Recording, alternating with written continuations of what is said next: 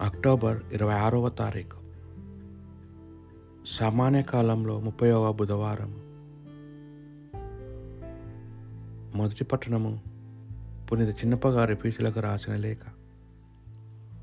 ఆరవ అధ్యాయము ఒకటి నుండి తొమ్మిది వచనం వరకు. బిడ్డలారా మీరు మీ తల్లిదండ్రులకు విద్యలై ఉండవలేదు ఇది మీ ధర్మము.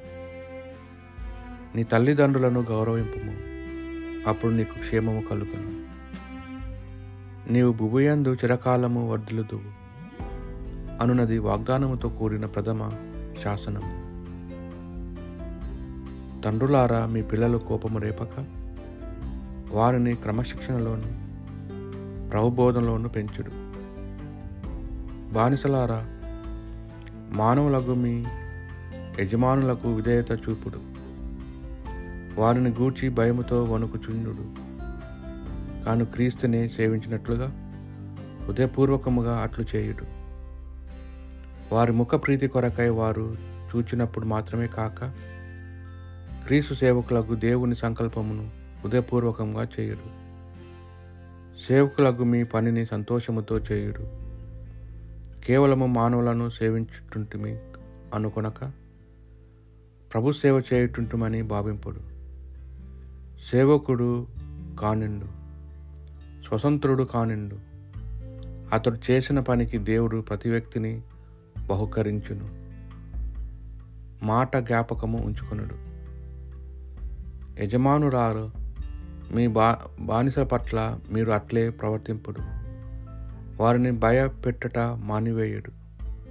మీరును మీ సేవకులను పరలోకమందలి ఒకే యజమానికి సంబంధించిన వారును మాట జ్ఞాపకము ఉంచుకొనుడు.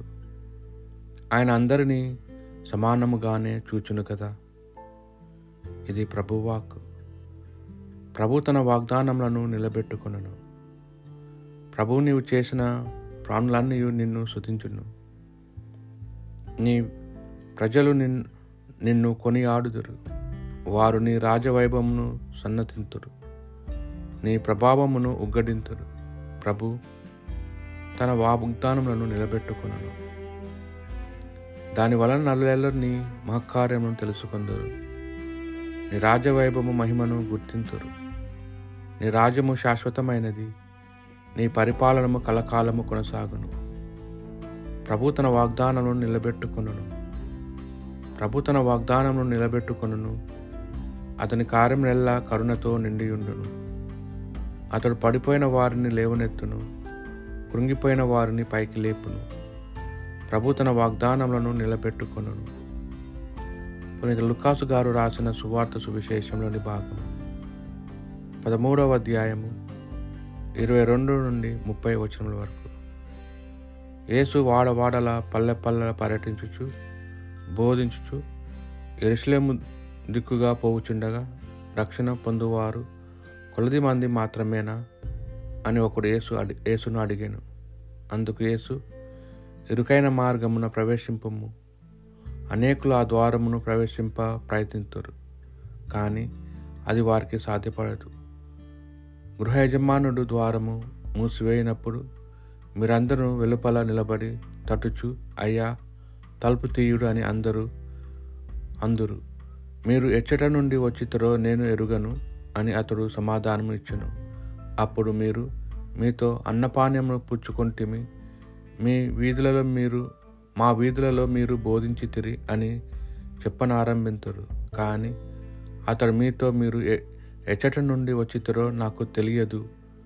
దుష్టులారా నా నుండి తొలగిపోండు అని చెప్పును. అబ్రహాము ఇస్సాకు యాకోబ్లను ప్రవక్తలందరూ పరలోక రాజ్యంలో కాంచుచు మీరు మాత్రమే వెలుపలకు గింటివేయబడు అప్పుడు మీరు ఏడ్చుచు పండ్లు కొరుకుందరు తూర్పు పడమరల నుండి ఉత్తర దక్షిణముల నుండి ప్రజలు వచ్చి దేవరాజ్యమును విందుకు కూర్చుందరు. కడపటి వారు మొదటి వారగురు అగుదురు మొదటి వారు కడపటి వారు అగుదురు అని చెప్పాను. ఇది ప్రభు సువిశేషము.